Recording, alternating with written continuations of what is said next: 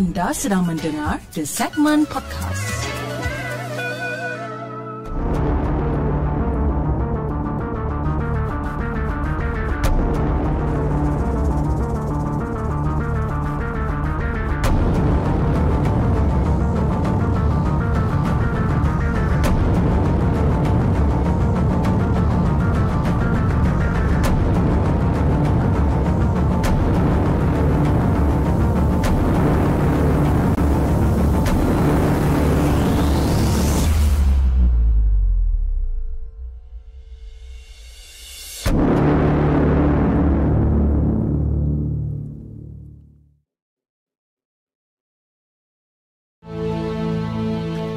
Hello guys, Assalamualaikum. Welcome back to the segment. Apa khabar guys? Saya harap anda semua dalam keadaan sehat Dan hari ini 13 hari bulan 10 Bertemankan saya sekali lagi dalam satu lagi rancangan Markas Puaka Di mana kita akan berkongsikan tentang kisah-kisah seram Yang telah dihantar ke the segment Dan juga yang mana yang kita telah ambil Daripada blog-blog tempatan. Apa khabar guys?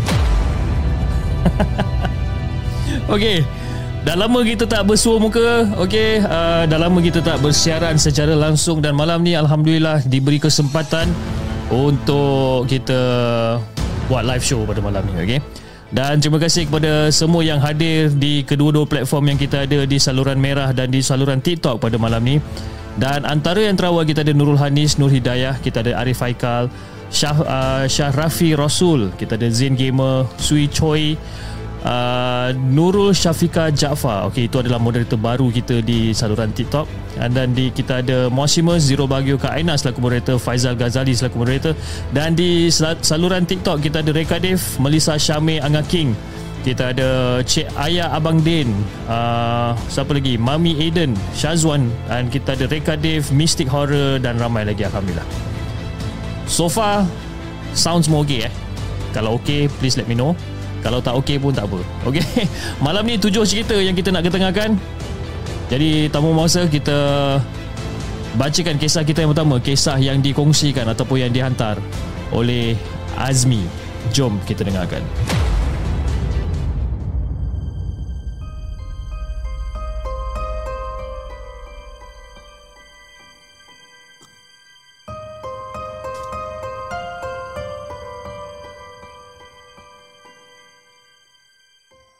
Adakah anda telah bersedia untuk mendengar kisah seram yang akan disampaikan oleh hos anda dalam Markas Puaka?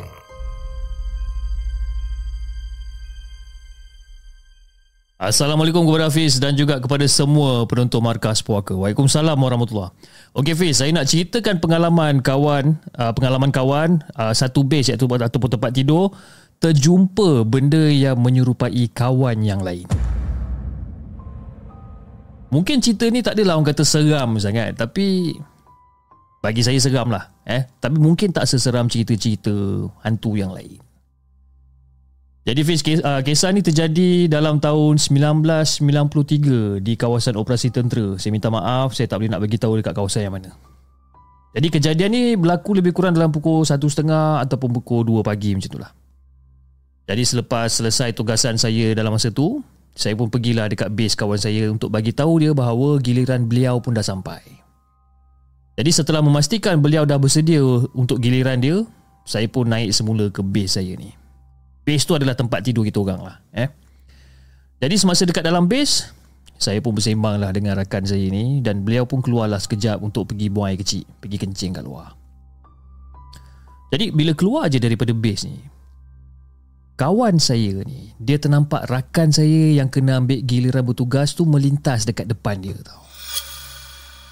Tapi kawan dia ni masa melintas dekat depan dia berjalan laju dan dalam keadaan menunduk.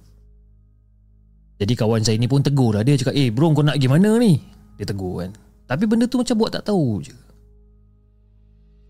Jadi kawan saya ni pun follow lah dia kan? Follow lah kawan dia ni Dia follow Dia follow dekat belakang Dan lama kelamaan kawan dia ni makin lama makin laju dan terus hilang daripada pandangan. Jadi Mamat ni dah tak puas hati lah. Dia tak puas hati, dia pun lepas dah settle kencing apa semua, dia pun kembalilah balik ke bis. Dan bila dia sampai dekat base Kawan dia ni Masih berada dekat dalam base Sambil menggulung rokok daun ha, Dan tengah membuat persiapan Jadi dia macam pelik juga Sekejap, Eh Aku nampak kau tadi kat luar. Tapi sekarang macam mana kau boleh ada dekat dalam base pula? Jadi Fiz pada keesokan hari tu Macam agak kecoh jugalah ha? Kecoh dekat kawasan kita orang ni ataupun dekat kita orang punya penempatan pada waktu tu. Memang kecoh. Jadi tuan punya badan yang asal ada bercerita bahawa benda tu memang sengaja nak lalu dekat kawasan tu kerana itu adalah laluan dia sebenarnya. Jadi Fiz pada hari-hari yang berikutnya sampailah tamat penugasan kita orang selama 2 bulan tu. Ada juga kejadian-kejadian yang lain yang kecil-kecil yang berlaku. Ha, kadang-kadang terdengar orang menangis kadang-kadang terdengar ada suara mengilai dan sebagainya.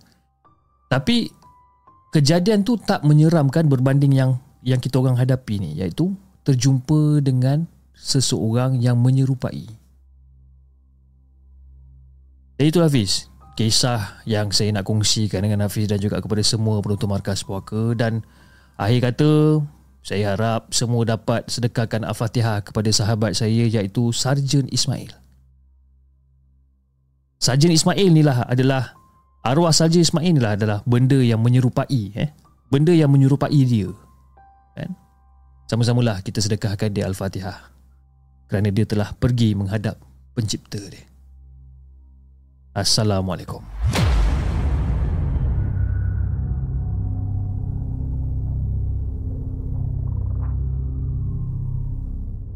Jangan ke mana-mana. Kami akan kembali selepas ini dengan lebih banyak kisah seram.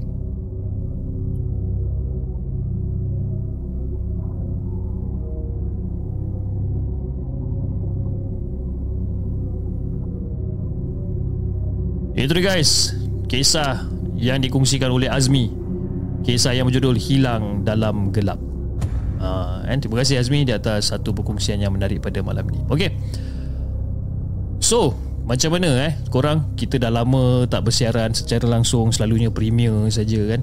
Dan saya minta maaf juga kepada semua penonton-penonton di TikTok disebabkan bila saya buat rakaman uh, at some certain time akan ada show ataupun so called live tertunda dekat TikTok lah tapi kebanyakannya memang tak ada kan jadi saya akan cuba untuk untuk cari masa whoever ataupun whenever saya akan buat lah premier show saya akan cuba untuk naikkan di saluran TikTok juga okey Okey guys, jom kita dengarkan kisah kita yang seterusnya. Kisah yang dikongsikan oleh Nur Fatin.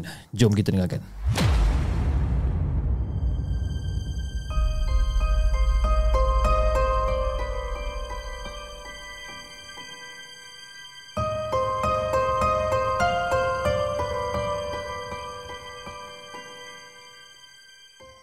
Adakah anda telah bersedia untuk mendengar kisah seram yang akan disampaikan oleh hos anda dalam Markas Puaka.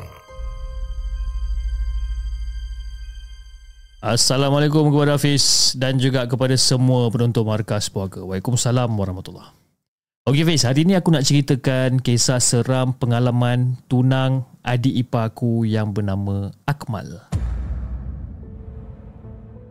Jadi si Akmal ni pula, dia ni bekerja dekat Sungai Petani tau.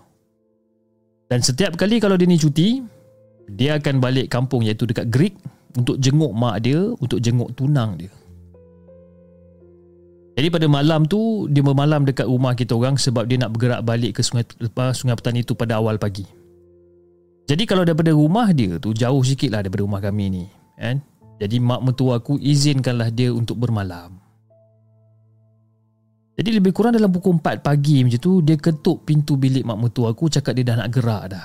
Tek tek tek tek Assalamualaikum makcik Tek tek tek tek Cik ah, Saya dah nak gerak dah ni cik Dia cakap itu Dan pada waktu tu Dia dah siap Angkat tau dia punya beg galas ni Lepas tu dia pun pergilah panaskan enjin motor dia.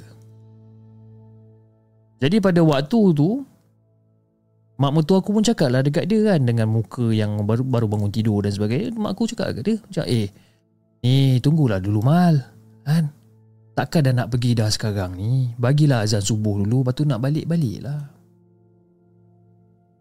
Jadi si Akmal ni dia tak nak. Sebabkan dia kata apa? Dia takut eh, dia, dia, dia kata dia takut terlewat. Terlewat masuk kerja jadi mak aku pun cakap lah tak apalah. Ha, kalau macam tu kalau nak pergi juga sekarang ha, pergilah. Eh tapi hati-hati bawa motor tu ya. Jadi pada waktu tu mak pun ada bagi juga kat dia macam orang kata duit minyak lah. Ha, dia ada bagi duit minyak suruh dia guna bila perlu. Dan mak mertua aku ni pula jenis yang boleh berubat. Ha, dia tapi dia bukan bomoh tau. Dia bukan bomoh. Tapi bolehlah berubat sikit-sikit. Lepas tu Mula-mula tu Dia tak dicerita apa-apa tau Tapi lepas mak desak Tanya macam mana pinggang dia boleh sakit kan? Sebab sebelum pada tu Dia ada cakap yang dia terjatuh daripada lori Disebabkan tergelincir masa panjat lori. Jadi Mak tanya dekat dia pada mula tu Dia tak nak beritahu kenapa. Tapi bila mak desak dan desak dan desak kan, Macam mana pinggang dia ni boleh sakit Barulah dia beritahu Dia cakap semalam masa dia tengah bersihkan lori, lori seorang-seorang ni Dia terbau minyak wangi adik ipar aku ni. Masa tu lebih kurang dalam pukul 8 malam macam tu lah. Jadi dia pelik jugalah. Dan terdetik dekat hati dia macam Eh takkan tunang aku datang sini kot? Jadi dia pun teruslah keliling lori tu cari daripada mana datang bau wangi ni. Lepas dia dah cari dekat lori tu tak jumpa, dia pun terus lagi mencari kat lori ni sampai orang kata menunduk ke bawah ni. Menunduk ke bawah lori dia ni mencari daripada mana datang bau wangi dia tu. Tapi dia tak nampak siapa-siapa pun. Jadi pada waktu tu dia nak cepat-cepat habiskan kerja dia dan nak masuk ke rumah tapi masih dia panjat lori tu sebab nak cek apa benda yang yang tertinggal dekat atas lori ni kan, sebelum dia tutup lori ni tak semena-mena dia terjatuh. Tapi dia tak sangka yang dia boleh jatuh. Kan? Dia tak sangka yang dia boleh jatuh. Sebabkan kaki dia memang elok je. Dekat dekat tapak. Dekat bahagian lori tu. Memang elok je. Tak adalah macam pijak sikit ke apa tidak. Memang satu tapak kaki dia tu memang macam tu. Kan? Dia tak ada tergelincir pun. Tapi apa yang terjadi sebenarnya? Dia terasa macam ada so, so, so, apa se, seolah macam ada benda yang tolak ataupun tarik kaki dia ni bagi jatuh dan masa dia jatuh tu masa tu bau wangian tu makin lama makin kuat Dan masa tu cepat-cepat dia bangun. Cepat-cepat dia bangun dan dia rahsiakan benda ni daripada abang dia. Si Akmal ni sebenarnya dia sewa rumah sekali dengan abang-abang dia. Jadi dia dia rahsiakan benda ni daripada abang dia. Jadi esok tu dia pergi kerja macam biasa habis. Dia pergi kerja uh, macam biasa dan minta balik awal sebab dia kata dia nak balik grid uh, untuk urut pinggang dekat mak mertua aku. Dia cakap macam tu. Jadi masa habis mengurut tu Barulah dia cerita semua tu lepas mak dah desak dia dan tanya macam mana dia boleh jatuh daripada lori.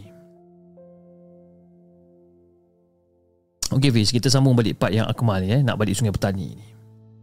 Ha, jadi bila dia nak balik juga lebih kurang dalam, pukul 4 pagi tu, mak pun tunggulah dia. Ha, tunggu sampai hilang kelibat dekat jalan raya ni. Ha, dia dah start motor, dia dah keluar sampailah hilang kelibat dia ni. Rumah kita orang ni Fiz, memang rumah kita orang ni dekat tepi jalan raya je pun. Jadi lepas pada tu mak pun ceritalah dekat aku yang mak macam tak sedap hati sikit. Jadi Fiz, masa kelibat Akmal hilang daripada pandangan kan. Mak ada terdengar bunyi benda tu. Jadi aku pun tanyalah mak bunyi benda apa mak? Alah, bunyi benda tu lah. Mak cakap macam tu.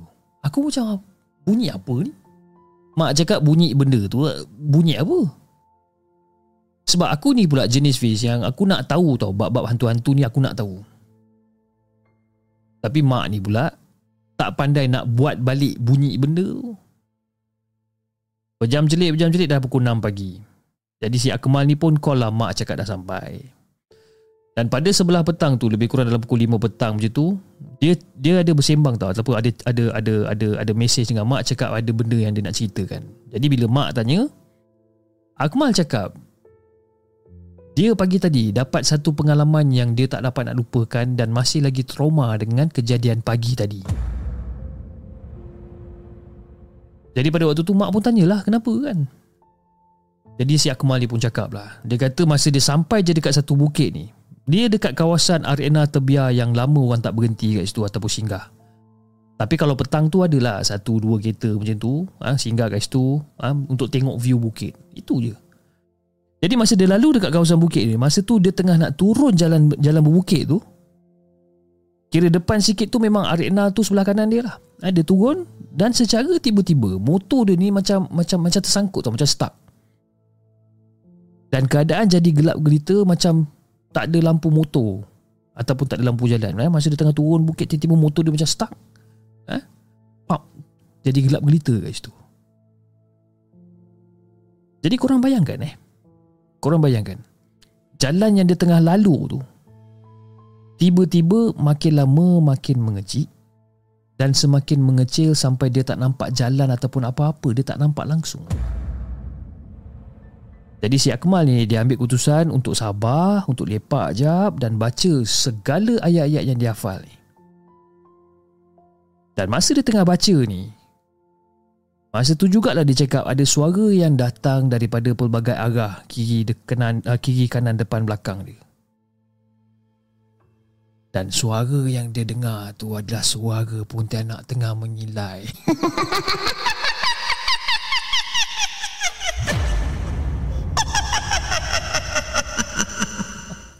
dia terdengar suara ni. Dan pada waktu tu, Akmal dah rasa macam putus asa sangat-sangat dah. Kan? Dia cuba kawal, dia cuba bertenang. Jadi si Akmal ni pun lantun kalau azan sekuat hati. Tapi Pontianak tu makin lama makin besar ketawa dia ni. Dia buntu tau. Si Akmal ni buntu gila buntu dan dia azan sampai tiga kali. Dia azan, dia azan, dia azan. Lepas tu dia cakap kau tolonglah jangan ganggu aku. Aku cuma nak lalu je jalan ni. Aku tak kacau kau, kau tolonglah jangan kacau aku. Dan habis je bila Akmal cakap benda tu, terus benda tu diam. Dan jalan yang sempit tadi ataupun yang gelap tadi tu, terus jadi terang macam biasa dan suara ketawa mengilai itu pun dah hilang.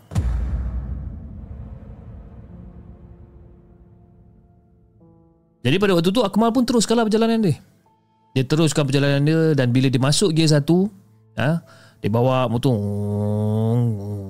Dia masuk gear dua, motor dia dah jadi macam berat sangat-sangat. Lagi-lagi nak masa nak nak apa nak daki bukit tu.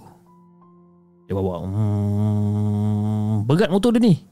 Lepas tu Akmal pun cakap Okey, kalau kau nak tumpang aku, kau tumpang lah. Tapi, tolong turun bila aku dah berhenti motor dan tolong jangan ikut aku balik. Jadi sampai je Akmal dekat area Petronas Baling masa tu, dia berhenti untuk isi minyak. Habis minyak dia, habis. Ha? Dia masuk gear, apa semua. Habis minyak dia ni, motor jadi berat. Jadi bila habis je cerita tu semua dekat mak, mak marah lah dekat dia. Kan? Sebab itu mak cakap, lain kali kalau nak balik ke apa ke, tunggulah lepas azan subuh. Bawa gerak tapi tak nak dengar. Ha, kan dah kena. Jadi mak bebel lah. Mak bebel dekat dia. Dan barulah aku terfikir macam, oh mungkin disebabkan hal ni kot mak ada mention yang mak macam tak sedap hati bila Akmal balik awal-awal.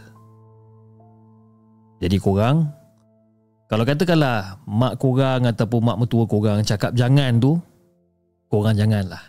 Kan? Biasalah orang tua ni kan. Dia orang ni lebih makan garam daripada kita semua ni. Kan? Dan mak pun ada pesan juga Pis. Masa kemuncak benda-benda ni ataupun benda-benda gaib, benda-benda setan, jin apa semua ni. Masa kemuncak orang ni ataupun orang punya orang punya peak time orang ni adalah daripada pukul 1 pagi sehingga pukul 4 pagi. Itu waktu kemuncak diorang ni. Tapi kalau bukan rezeki kita untuk tengok benda-benda ni memang tak nampak jugalah. Wallahu alam. Jadi itulah Hafiz kisah yang aku nak kongsikan dengan Hafiz dan juga kepada semua penonton markas puaka. Assalamualaikum.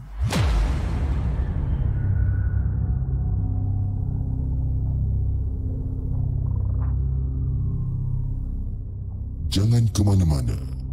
Kami akan kembali selepas ini dengan lebih banyak kisah seram.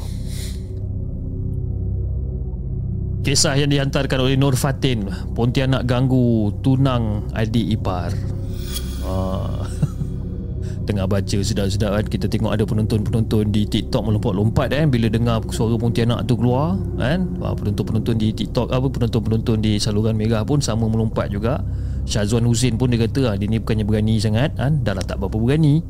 Ha, lepas tu cik ayah abang dia Alah janganlah buat bunyi itu kata kan. Sebab cik ayah ni di, di saluran TikTok ada satu username Nama dia cik ayah abang din. Okay dia dah, dah, dah, awal tadi dia dah bagi disclaimer dah. Dia kata akak kalau apa berani nak tengok sampai habis akak tengok sampai habis. Kalau tidak nanti memang akak akan tengok sama besok je lah dia kata kan. Tapi kita pula keluarkan suara Pontianak. Aku tak tahulah sama dia masih ada dekat dalam ni ke tak. Saya tak apa tak sure tapi saya harap uh, akak masih ada dekat dalam ni lah eh kita anggap je cerita ni semua sebagai satu hiburan alright ah Oh ya, kita ada moderator baru kita di saluran uh, YouTube pada malam ni Nurul Syafika Jaafar. Terima kasih uh, Nurul kerana sudi untuk menjadi salah seorang daripada moderator baru kita.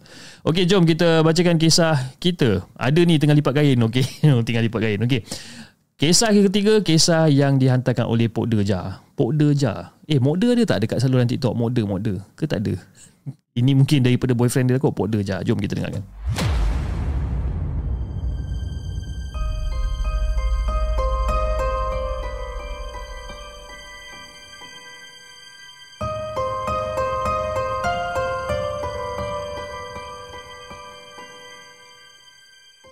Adakah anda telah bersedia untuk mendengar kisah seram yang akan disampaikan oleh hos anda dalam Markas Puaka.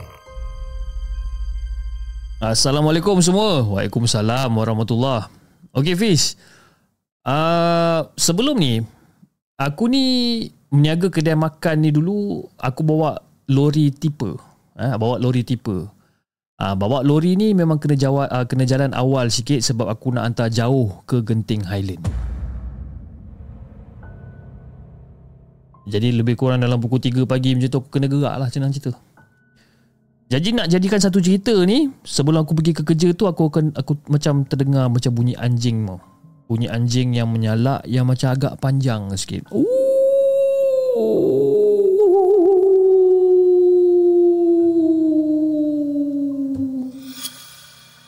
Ah lebih kurang macam tu lah bunyi dia eh.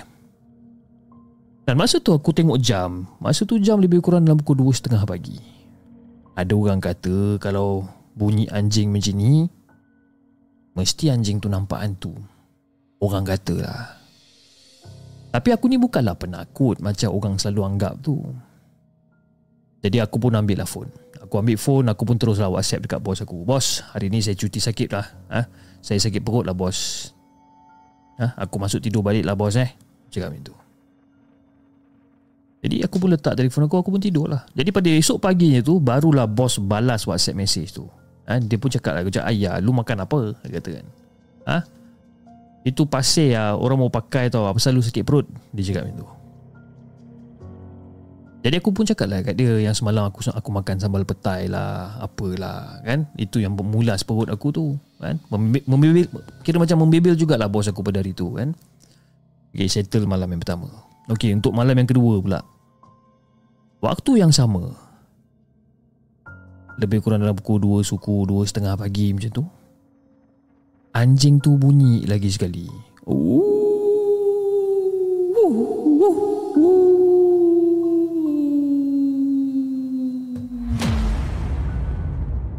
Alamak. Anjing dibunyi lagi sekali. Kan Takkan aku nak whatsapp bos aku lagi sekali? Kau confirm lah dia letak kunci Kalau aku nak cuti lagi kan jadi nak tak nak terpaksalah juga aku kerja eh, aku uh, aku pergi juga kerja lori ah dan aku park, yang yang aku dah parking lebih kurang dalam 300 meter daripada rumah ni. Aku terpaksalah pergi kerja juga naik lori ni. Jadi masa aku naik lori on the way nak ke sana kan. Lebih kurang dalam 29 km jugalah jauh dia ni.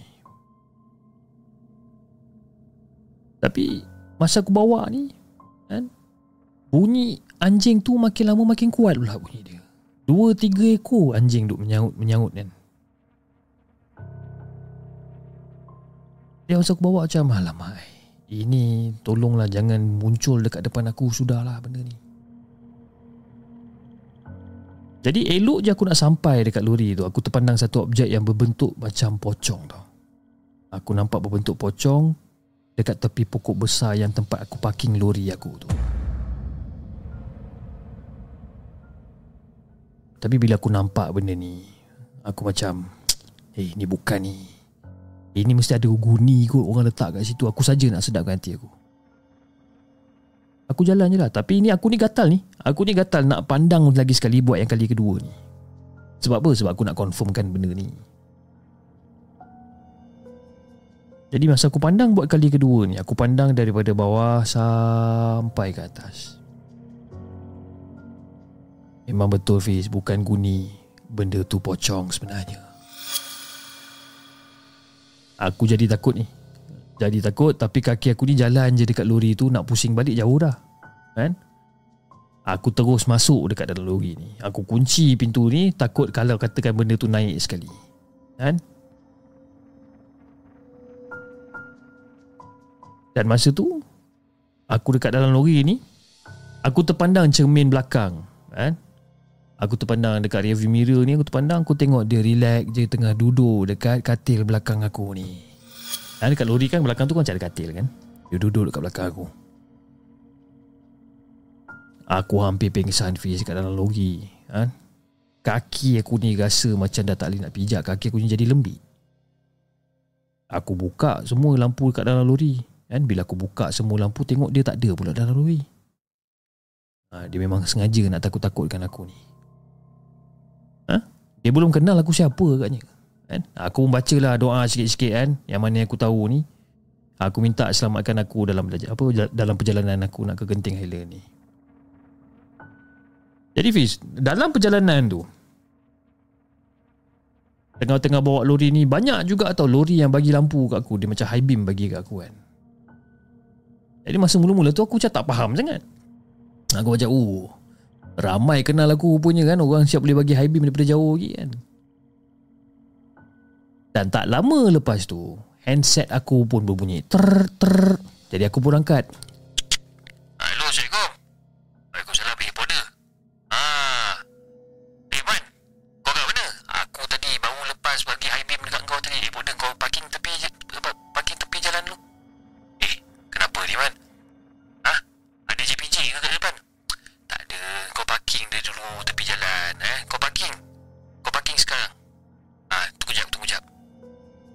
Jadi aku pun parking lah. Lori aku ni tepi jalan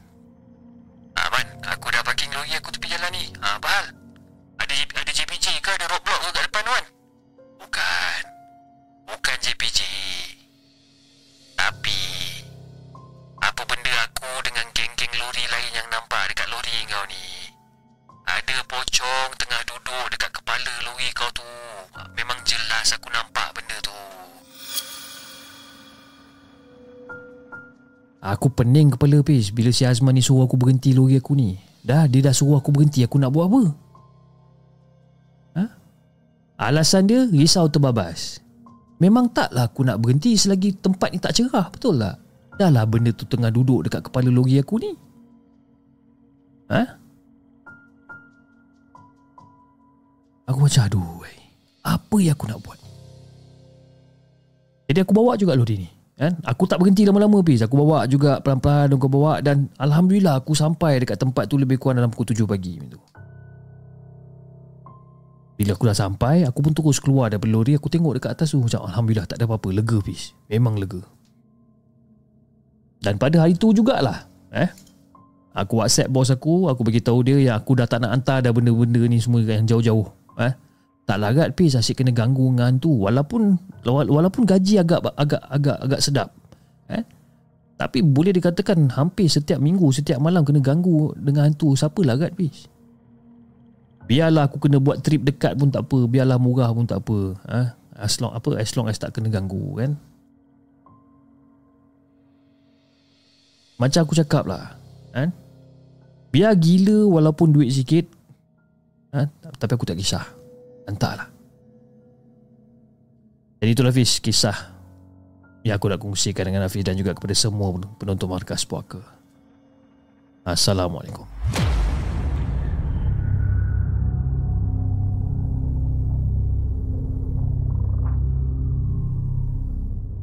Jangan ke mana-mana. Kami akan kembali selepas ini dengan lebih banyak kisah seram. Itu dia guys, kisah yang ketiga kisah yang dikongsikan oleh Pok Deja, pocong naik lori. Lain macam eh. Ini kenapa ni dekat saluran merah ni berkenaan dengan live ke live ke kan? Okey, uh, Haziq Rohani dia cakap ini baru betul live eh. L I F E bukan L I F E. Uh, L I F E tu dia dia live tu kehidupan. dia L I V E live. Uh, itu adalah secara secara apa secara langsung kan. Uh, dia ada perbezaan tu live dan live. Susah eh? Tapi tak apalah kan? Tapi tak apa sama-sama kita belajar okey? Sama-sama kita belajar yang mana yang salah tu kita betulkan. Ha, yang mana yang saya salah ha, mungkin anda boleh tegur jugalah. Okey alright jom kita teruskan dengan uh, kisah kita yang seterusnya. Kisah yang keempat kisah yang dihantarkan oleh Azarul. Jom kita dengarkan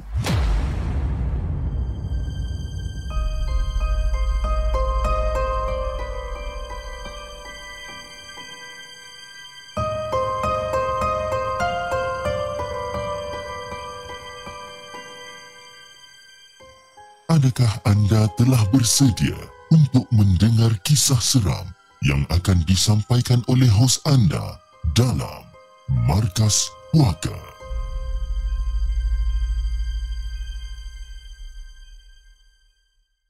Assalamualaikum kepada Hafiz dan juga kepada semua penonton Markas Puaka. Waalaikumsalam warahmatullahi Nama saya Azharul, berumur 24 tahun uh, dan pada tahun 2012, saya, Pak Su dan juga Pak Teh seramai tiga orang pergi ke kebun Tok Wan di belakang rumah pada waktu malam. Dan seingat saya masa saya pergi ke belakang rumah tu lebih kurang dalam pukul 12 tengah malam macam itulah. Dan tujuan dia pada waktu tu adalah untuk mencari kayu api getah. Jadi kita orang pun memotonglah beberapa baris pokok ha, pada pada waktu tu tapi sebab tu berada di baris yang keempat. Eh? Waktu berada dekat baris yang keempat ni mata saya ni dia terpandang dekat satu arah. Terdapat cahaya seperti lampu rumah orang yang berwarna oranye tu banyak sangat dekat situ. Jadi mula-mula tu saya macam buat bodoh je bis kan saya terus potongkan uh, potong pokok-pokok tu bersama dengan Pak Su dan juga Pak Teh masa tu jadi bila dah selesai potong pokok apa semua ni kita orang pun berehat lah dekat pondok jadi sempat lah juga masa tengah berehat dekat pondok ni sempat saya tunjuk dekat Pak Su dan juga Pak Teh ha, tentang lampu oranye yang saya nampak pada awal tadi tu jadi masa dia orang toleh bila Pak Su, ha, Pak Teh toleh ke arah tu, apa yang kita orang nampak ha? dekat area kawasan lampu oren tu lampu oren tu seakan-akan makin lama makin bertambah makin lama makin bertambah dan benda yang paling pelik bis lampu oren ni dia punya sinaran tu tu seakan-akan macam matahari yang sangat terang dan menaik ke langit dan jatuh semula ke celah-celah pokok getah tersebut. Itu macam pelik juga Macam tengok je Lepas tu tengok benda tu jatuh balik. Tengok lagi Jatuh balik. Jadi Fik Disebabkan kejadian tu Pak Teh saya pun call lah Pak Lang eh, yang, yang, yang merupakan seorang tentera kan? Jadi bila Pak Lang sampai je dekat kebun Pak Lang pergi ke pagar di antara kebun Tok Wan dan juga orang kampung dan pagar tersebut tak jauh daripada tempat yang kita orang tengah duduk sekarang ni memang tak jauh. Jadi pada waktu tu saya, Pak Teh dan juga Pak Su tak berapa pasti apa benda yang dilakukan oleh Pak Lang. Tapi keadaan Pak Lang ni Fiz pada waktu tu dia ni macam seolah-olah membaca sesuatu tau. Tapi kita orang tak dapat nak dengar dengan jelas lah apa benda yang dia baca ni.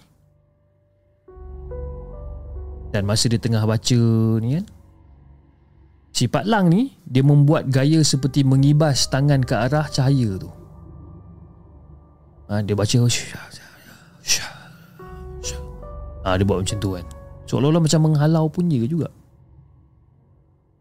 Dan dengan tak semena-mena Vi datang satu angin yang sangat-sangat kuat.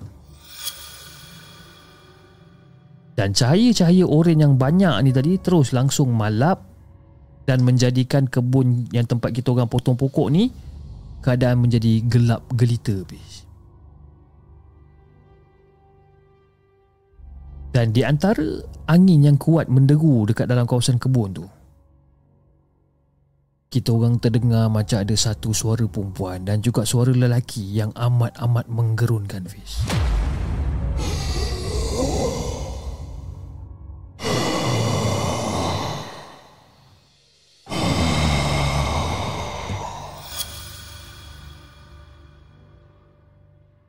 Terdengar suara ni. Jadi suara tu macam agak kuat lah. Agak kuat dan akhirnya Suara tu macam makin lama makin perlahan seakan-akan menjauhi kawasan kebun Tok Wan pada waktu tu.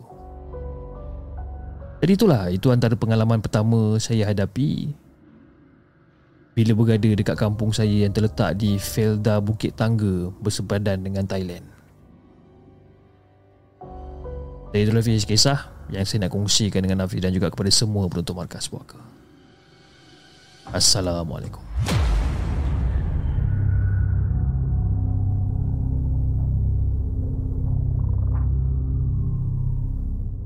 Jangan ke mana-mana. Kami akan kembali selepas ini dengan lebih banyak kisah seram. Itu guys, kisah yang keempat, kisah yang dikongsikan oleh Azarul Kebun Getah Tok Wan.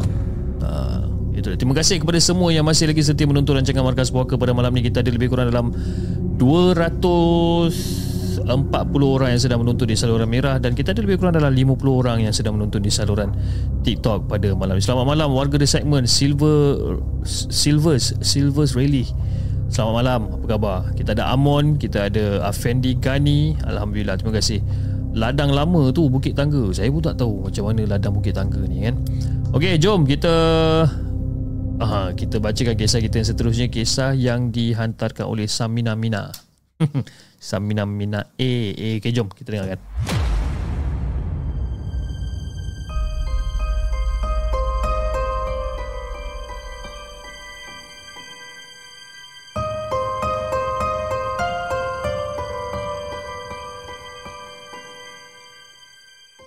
Adakah anda telah bersedia untuk mendengar kisah seram yang akan disampaikan oleh hos anda dalam Markas Puaka.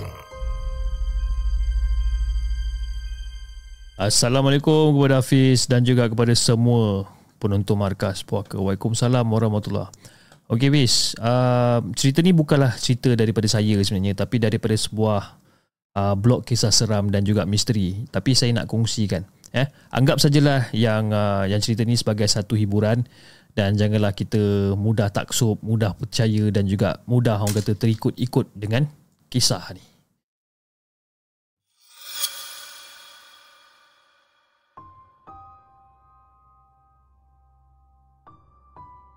Okey Fiz, sebenarnya aku cuma nak kongsikan pengalaman sepupu aku sendiri. Sepupu sebelah abah aku yang berasal daripada Terengganu. Sepupu aku daripada Dungun datang melawat aku dan juga adik. Jadi terus teringat masa zaman sekolah budak-budak dulu kan bila malam je kumpul ramai-ramai sebab nak layan cerita tu. Ha, kiranya lepas habis sekolah Lama jugalah kita orang ni lost contact Kan? Sampailah kita bertiga ni bertemu semula dalam keadaan yang damai Sambil bertentangan mata dengan penuh mesra di awal tahun 2019 tu. Kalau nak ceritakan semua sekali memang banyak Fiz kan? Tapi dalam banyak-banyak cerita sepupu aku ni Ada satu cerita yang paling melekat dekat dalam kepala otak aku ni. Kisahnya Dalam 5 tahun lepas sepupu aku ni pernah menjadi pengasuh kepada anak abang dia ni. Eh? Kiranya abang dia ni sepupu aku lah. Kan? Dia pernah jadi pengasuh. Jadi dipendekkan cerita, bis. Ada orang buat benda yang tak baik. Ada orang buat benda yang tak baik tapi dengan menggunakan cara cara halus. Kan? Dan menurut pada kata sepupu aku, pada malam kejadian tu dia dah memang nak terlelap dah kan? Dan boleh dikatakan mungkin pada waktu tu dalam keadaan sleep paralysis kan? Dan secara tiba-tiba dia tersentak tau kan? Dan bila dia bila dia tersedar masa tu apa yang dia nampak? Dia nampak ada budak kecil dekat atas almari seolah-olah macam nak menerkam dekat atas pupu aku ni. Duduk dalam keadaan macam tu dia dah dah get ready nak lompat ah budak ni. Jadi jadi sepupu aku dia terus bangun dia terus buka lampu bilik. Dan bila dia buka lampu bilik macam tak ada apa-apa. Kan? Bilik dia macam tenang je. Jadi dia pun sambunglah tidur balik. Masa dia nak sambung tidur lagi sekali tu Tak lama lepas tu tiba-tiba dia ternampak macam ada kelibat lelaki tua pula Dan lelaki tua ni datang dekat dengan sepupu aku yang tengah berbaring ni Dan sambil tapak tangan orang tua ni Hampir-hampir nak menyentuh perut sepupu aku Dan sepupu aku ni tiba-tiba dia terasa macam sakit yang teramat sangat Kan?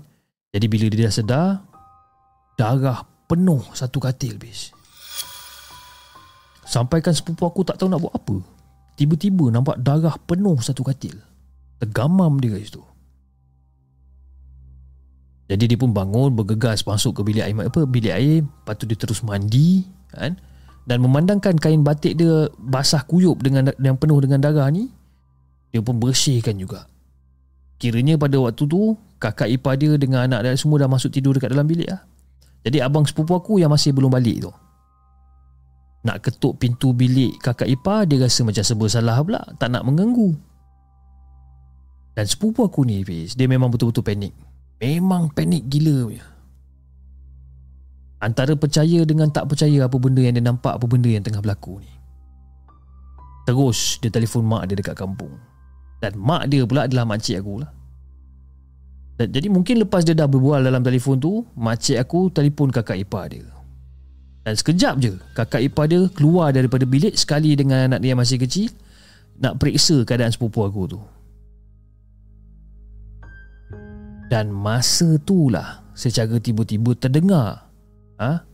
terdengar suara anak dia ni ha? yang dia tengah yang, yang anak dia masih kecil ni dia terdengar suara anak dia ni bercakap macam mak Mak, kita takut lah mak. Dekat bilik makcik ada hantu. Ha, aku yang tengah tulis cerita ni pergi meremang-remang rasanya. Jadi Fih, dipendekkan cerita lagi, abang sepupu aku pun sampai ke rumah. Mungkin disebabkan kakak ipar aku telefon agaknya kan bagi tahu abang sepupu aku tentang apa benda yang dah jadi. Dan kiranya pada waktu tu dah nak hampir subuh tau. Dan kira subuh tu jugalah eh, Mereka sekeluarga ni bertolak lah ke Tengganu Jadi tambah sepupu aku lagi. Masa keluar daripada rumah nak masuk ke dalam kereta tu Diorang semua boleh lihat sendiri Dekat atas bumbung rumah diorang ni. Macam dilindungi oleh awan tebal dan juga gelap. Tapi dekat atas bumbung rumah diorang je Rumah-rumah lain semua clear. Rumah diorang je. Jadi ingatkan bila dah hidupkan enjin kereta nak bergerak balik ke kampung tu kiranya pengalaman ngeri berakhir kat situ lah. Tapi kisah dia tak berakhir kat situ bis. Masa dalam perjalanan. Masa tu lah kereta buat hal. Tiba-tiba mati dekat tengah-tengah jalan. Jadi bila waktu dah cerah, kereta tu boleh pula dihidupkan. Dan diorang pun sampailah dekat kampung halaman. Jadi masa dalam perjalanan tu sebenarnya abang abang sepupu aku buka lah cerita. Sebenarnya masa dia dalam perjalanan nak ke rumah dia seperti tak berjumpa jalan balik ke rumah tau. Dia seolah-olah macam sesat. Asyik bertembung dengan jalan yang sama. Dan itu adalah salah satu sebab kenapa dia balik lewat lewat ke rumah pada malam kejadian yang katil penuh dengan darah ni. Dia balik lambat. Itulah kejadian dia. Dia sesat. Dia tak jumpa jalan balik Jadi Fiz Bila dah berubat ha, Bila dah berubat cara kampung ni Katanya ha, Kata pada pengamal perubatan ni Benda tu Nak dikirimkan kepada abang sepupu aku Tapi terkena dekat orang lain Nah, kiranya ni kes salah attack ni, kan? Terkena pula dekat kakak sepupu aku tu. Apa pendapat korang sebenarnya? Rasanya ada tak sesiapa yang boleh beri penjelasan yang saintifik tentang insiden yang men- yang menimpa sepupu aku ni secara tiba-tiba katil penuh darah ni? Wallahualam. Jadi itulah Hafiz kisah yang saya nak kongsikan dengan Hafiz dan juga kepada semua penonton markas puaka. Assalamualaikum.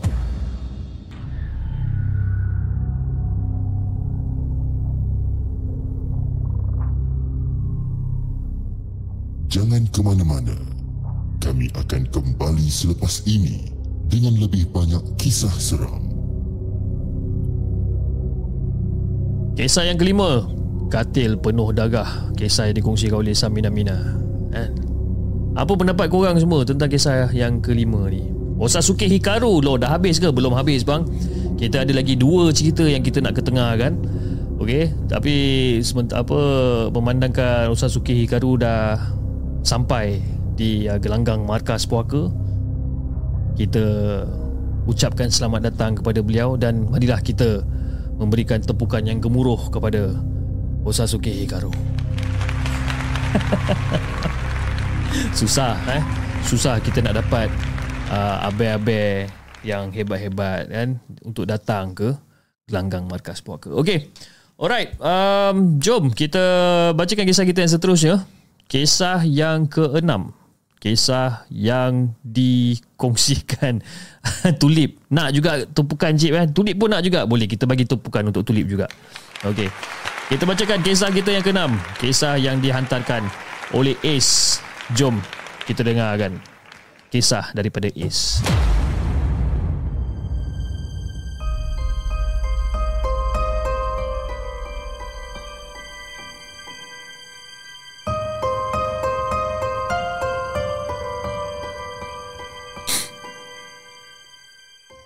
Adakah anda telah bersedia untuk mendengar kisah seram yang akan disampaikan oleh hos anda dalam Markas Puaka?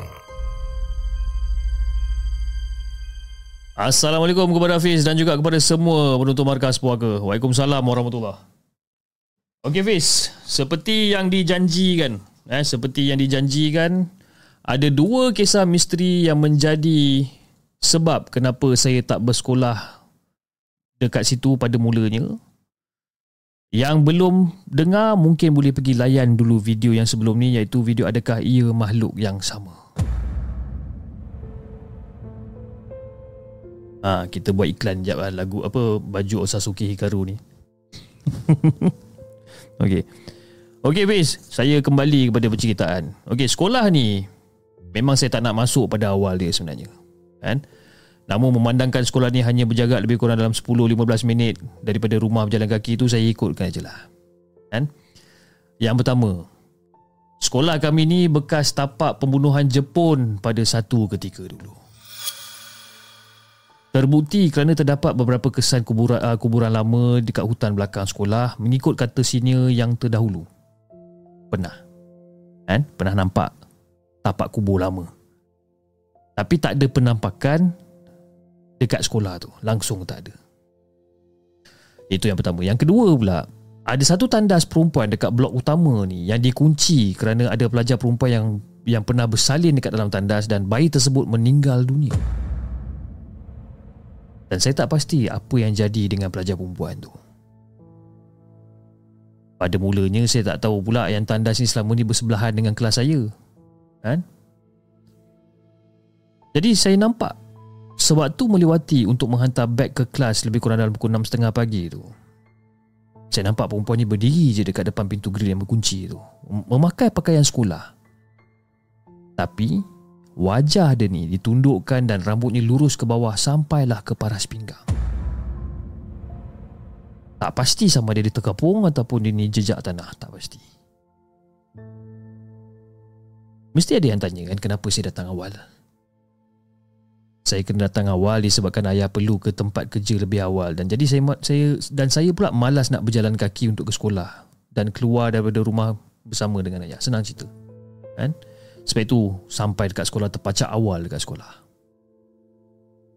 Itu yang kedua Fiz Dah alang-alang ni saya nak tambah lagi satu Yang ketiga Kejadian yang ketiga pula Berlaku pada waktu yang sama Sampai dekat sekolah Lebih kurang dalam pukul 6.30 pagi macam tu Dan kali ni Saya lalu dekat hadapan blok Makmal Sains Di tingkat yang paling atas sekali dan makmal tu pula jarang digunakan oleh pelajar aliran biasa kerana makmal tu selalu digunakan oleh pelajar aliran sains tulen. Jadi Fiz, biasalah eh makmal sains ni. Kebiasaannya makmal sains ni selalunya langsir dia tu berwarna hitam ataupun warna biru gelap. Dan tingkap serta langsir selalu tertutup. Itu kebiasaannya lah.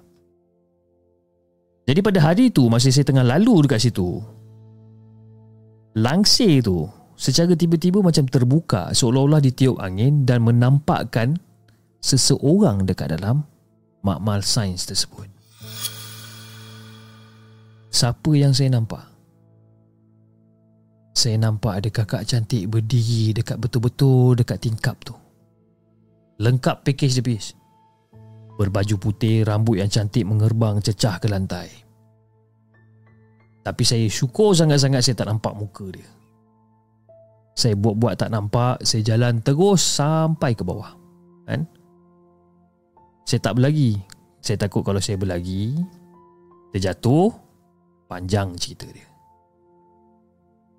Jadi Fiz Lepas tu kalau sampai sekolah eh, Kalau katalah sampai sekolah awal eh, Pukul 6.30 Pukul 6 suku kan Saya memang akan tunggu sampai pukul 7 pagi lah Baru naik hantar beg kat kelas saya tak nak kedatangan saya naik ke kelas ni ditemani oleh kakak cantik ataupun senior sekolah lagi sekali. Tak sanggup dah Fiz. Jadi Cip sampai sini dululah kisah yang saya nak kongsikan dengan Cip dan juga kepada semua penonton markas puaka. Dan juga kisah yang saya nak kongsikan kepada Osasuke Ikaru. Cik ini tambahan lah. Eh. saya akan cerita lagi kisah-kisah yang lain di masa yang akan datang. Assalamualaikum.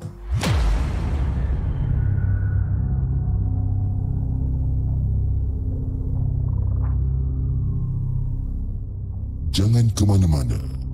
Kami akan kembali selepas ini dengan lebih banyak kisah seram. Kisah yang keenam, kisah yang dikongsikan oleh Ace, kubur lama, sejarah tandas berkunci dan juga makmal sains. Ha, tiga kisah yang dikongsikan. Walaupun kisah dia pendek-pendek, tapi bagi saya kisah dia agak seram juga sebab ya, kawasan sekolah kan. Kawasan sekolah mesti ada kes-kes yang seram-seram. Dan bila dia cakap kan, bila dia pergi sekolah pukul 6.30 pagi Masa dulu kalau masa saya darjah 4, darjah 5, darjah 6 pun macam tu juga lebih kurang. Sekolah pagi, saya akan sampai sekolah lebih kurang dalam pukul 6, 6, 6 setengah macam tu. Kan? Tak ada orang, senyap je. Tapi zaman-zaman kecil, darjah 4, darjah 5, manalah kita tahu sangat pasal hantu ni kan. Jadi, layankan aja lah. Kan? Mungkin pernah ternampak, mungkin pernah terjumpa tapi saya tak ingat lah pasal benda-benda tu.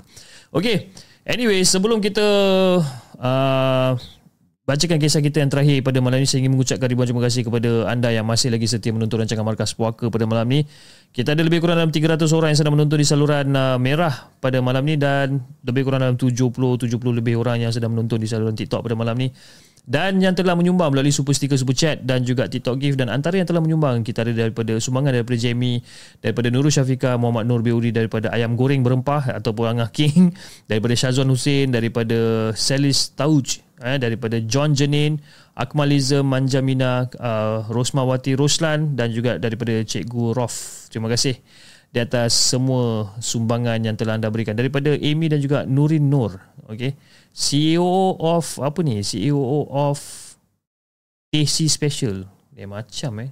CEO TC Special. Macam mana tu? Mesti ada penyaga anti tarik ni kan? Okey jom kita bacakan kisah kita yang terakhir pada malam ni. Kisah yang dikongsikan Ataupun yang ditulis oleh kakak berani. Oh ni macam nama dia eh? Jom kita dengarkan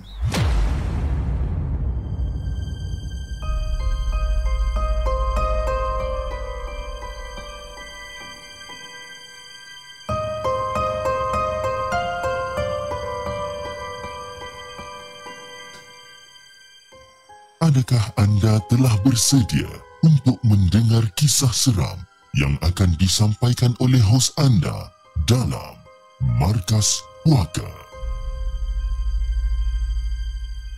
Assalamualaikum kepada Hafiz dan juga kepada semua penonton Markas Puaka. Waalaikumsalam warahmatullahi Okey Hafiz, Kejadian ni berlaku pada 27 hari bulan 9 tahun 2023. Di mana aku dan juga suami ada sedikit kerja di TMIYC. Jadi aku decide untuk bawa sekali anak-anak aku buat kerja dekat JB. Jadi bila dah bawa anak-anak pergi kerja kat JB tu dah lalang boleh lah berjalan sekali ya tak? Kan? Jadi adik ipar aku pun ikut sekali tapi bilik dia dekat tingkat tujuh bilik kita orang dekat tingkat tiga. Fast forward Fiz eh. Lepas dah selesai buat kerja tu malam tu uh, uh, selepas selesai buat kerja malam tu hampir lewat jugalah balik ke hotel. Jadi bila sampai je dekat hotel dah lebih kurang dalam pukul 1 pagi. Jadi disebabkan badan dah penat lupa nak bagi salam ha, masa masuk hotel dan lupa untuk baca doa apa yang patut sebab fikir masa tu nak mandi nak tidur badan dah penat ni pis rasa nak mandi nak tidur itu je. Tapi kita orang ni kira macam agak bernasib baik jugalah. Anak yang paling kecil yang umur satu tahun ni dah terlena sebelum sampai dekat hotel. Jadi pada waktu tu Jess basahkan badan dia sikit Salin baju dia Dan dia pun tak terjaga Penat sangat agaknya kan? Yang kakak ni yang berumur 3 tahun ni pula Dah settle mandi apa segala macam ni Dia pun terus baring kat sofa Sambil layan makan marshmallow dia Pukul 1 pagi bis Makan marshmallow. Aku malas nak layankan sangat. Ha? Aku pun badan dah letih ni. Jadi aku pun masuklah mandi. Aku masuk mandi Bersih-bersihkan diri dan sebagainya. Ni pun Lepas dah settle Aku pun keluar Terus baring kat katil. Tengah-tengah aku baring kat katil ni Secara tiba-tiba Si kakak ni eh Anak aku ni Si kakak ni berlari naik katil Terus selubung selimut sebelah kiri aku ni. Masa dia selubungkan diri dia tu Tiba-tiba dia tunjuk ke arah siling tau. Mama Oh Panas Panas Panas. Jadi aku cakap Eh lah kakak Kenapa ni kakak panas ke? Kan? Dia gelengkan kepala dia. Dia tarik selimut tanda macam sejuk kan? Seolah-olah macam kesejukan. Tapi mata dia ni melilau ke kiri ke kanan ke kiri ke kanan Waktu ni aku dah dapat rasakan ada benda yang tak kena ni bis. Kan? Dia tarik selimut dia Mama Panas Panas Panas Macam tu jadi pada waktu tu aku minta tolong suami aku buatkan susu untuk kakak supaya dia dapat tidur. Tapi sebelum tu kakak ikut baba dia pergi ke toilet masa nak cuci botol susu dia ni. Dan sekali lagi masa dia daripada toilet tu dia berlari meluruh ke arah katil. Tapi kali ni dah masa dia berlari ke arah katil ni aku boleh tengok ah muka dia ni memang cuak habis habis. Memang cuak memang takut muka dia ni. Aku tak ada cerita banyak. Aku terus peluk dia aku baca doa dengan dia kan baca sama-sama dengan dia walaupun dia pelat-pelat dia faham-faham tidak dia aku baca je masa aku tengah baca doa ni Fiz aku dapat rasakan macam ada sesuatu dekat belakang aku tau belakang telinga aku ni rasa panas je jadi aku pun pesan lah dekat anak aku ni. Aku pesan dekat kakak. Ha? aku pesan dekat dia suruh tutup mata. Dan Alhamdulillah tak lama kemudian dia pun tidur. Bersyukur sebenarnya sebab tak ada apa benda yang buruk eh, benda-benda yang tak diingini berlaku pada malam tersebut. Cuma tak dinafikan Fiz eh. Macam-macam bunyi benda ni buat konon nak takutkan kami. Tapi disebabkan kita orang masa tu dah letih sangat malas nak layan drama hantu ni mungkin dia pun dah penat kacau kita orang. Dia pun belah agaknya. Kan? Dan kita orang pun lena sampai ke pagi. Jadi masa nak check out Masa nak check out Kita orang pun serahkan kad dekat kaunter. Jadi staff tu pun tanyalah dekat aku. Ha, Assalamualaikum puan. Macam mana puan? Bilik okey ke puan? Malam tadi okey? Aku macam jam sekejap Eh Apa hal dia tiba-tiba tanya aku soalan macam ni pula kan Jadi aku pun cakap lah semuanya okey Sambil-sambil senyum dekat dia Lepas tu dia tanya pula dekat adik ipar Kan aku tanya dekat dia apa bidik dia okey ke tak. Ha? Yalah dia tidur seorang kan. Dan dia kata dia tak dapat nak tidur pada malam tu sebabkan bilik sebelah tak habis-habis keluar masuk pintu bilik tu. Lepas tu seolah-olah macam mengemas tak sudah. Dia keluar Buka pintu Tutup. Buka pintu Tutup Lepas tu tarik barang apa semua. Dia dengar bunyi benda ni. Dipindikkan cerita Fi Bila kita orang dah selamat sampai kat rumah Aku pun tanyalah dekat anak aku Kakak Sini kejap? Kakak Semalam masa kakak tidur dekat hotel tu Kenapa kakak cakap panas, panas, panas?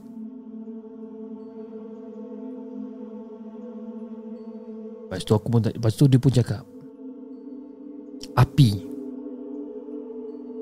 Api. Dia cakap api.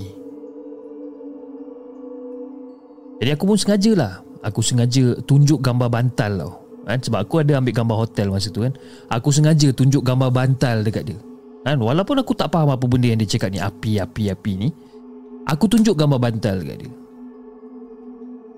Dan masa aku tunjuk gambar bantal dekat dia Dia angguk kepala dia Aku tanya lagi uh, Kakak Dia buat apa kat kakak? Kacau kakak ke? Kakak takut? Dia angguk. Agak bernasib baik jugalah Dia tak muncul dekat depan diri aku malam tu. Kalau tak Aku memang angkut family aku ni tidur kat lobi Eh dari anak-anak aku kecil tak pernah lagi kami ni dimomokkan diorang dengan perkataan hantu ataupun takut-takutkan diorang. Eh? Kita orang tak pernah momokkan diorang ni ataupun momokkan anak-anak kecil aku ni dengan perkataan hantu ataupun cuba untuk menakut-nakutkan diorang. Eh? Diorang ni kalau masuk bilik even tu kalau katakan bilik tu gelap sekalipun diorang steady je. Walaupun aku tahu yang si kakak ni selalu nampak benda-benda halus. Cuma mama dia je yang lutut goyang sikit kadang-kadang Kan Mesti korang tertanya kan Apa benda yang dia nampak. Apa lagi benda yang kalau dah berbentuk macam bantal ni? Kan? Apa lagi? Itu yang dia nampak. Tapi kenapa dia cakap api Aku pun tak sure. Mungkin dia nampak benda yang berbentuk bantal ni Dah terbakar agaknya. Mungkin. Wallahualam Jadi Fiz Kuasa itu je lah kisah yang aku nak kongsikan dengan Hafiz dan juga kepada semua penonton Markas Poker dan kalau katakan ada kesempatan nanti aku ceritakan lagi kisah si kakak yang berani ni. Assalamualaikum.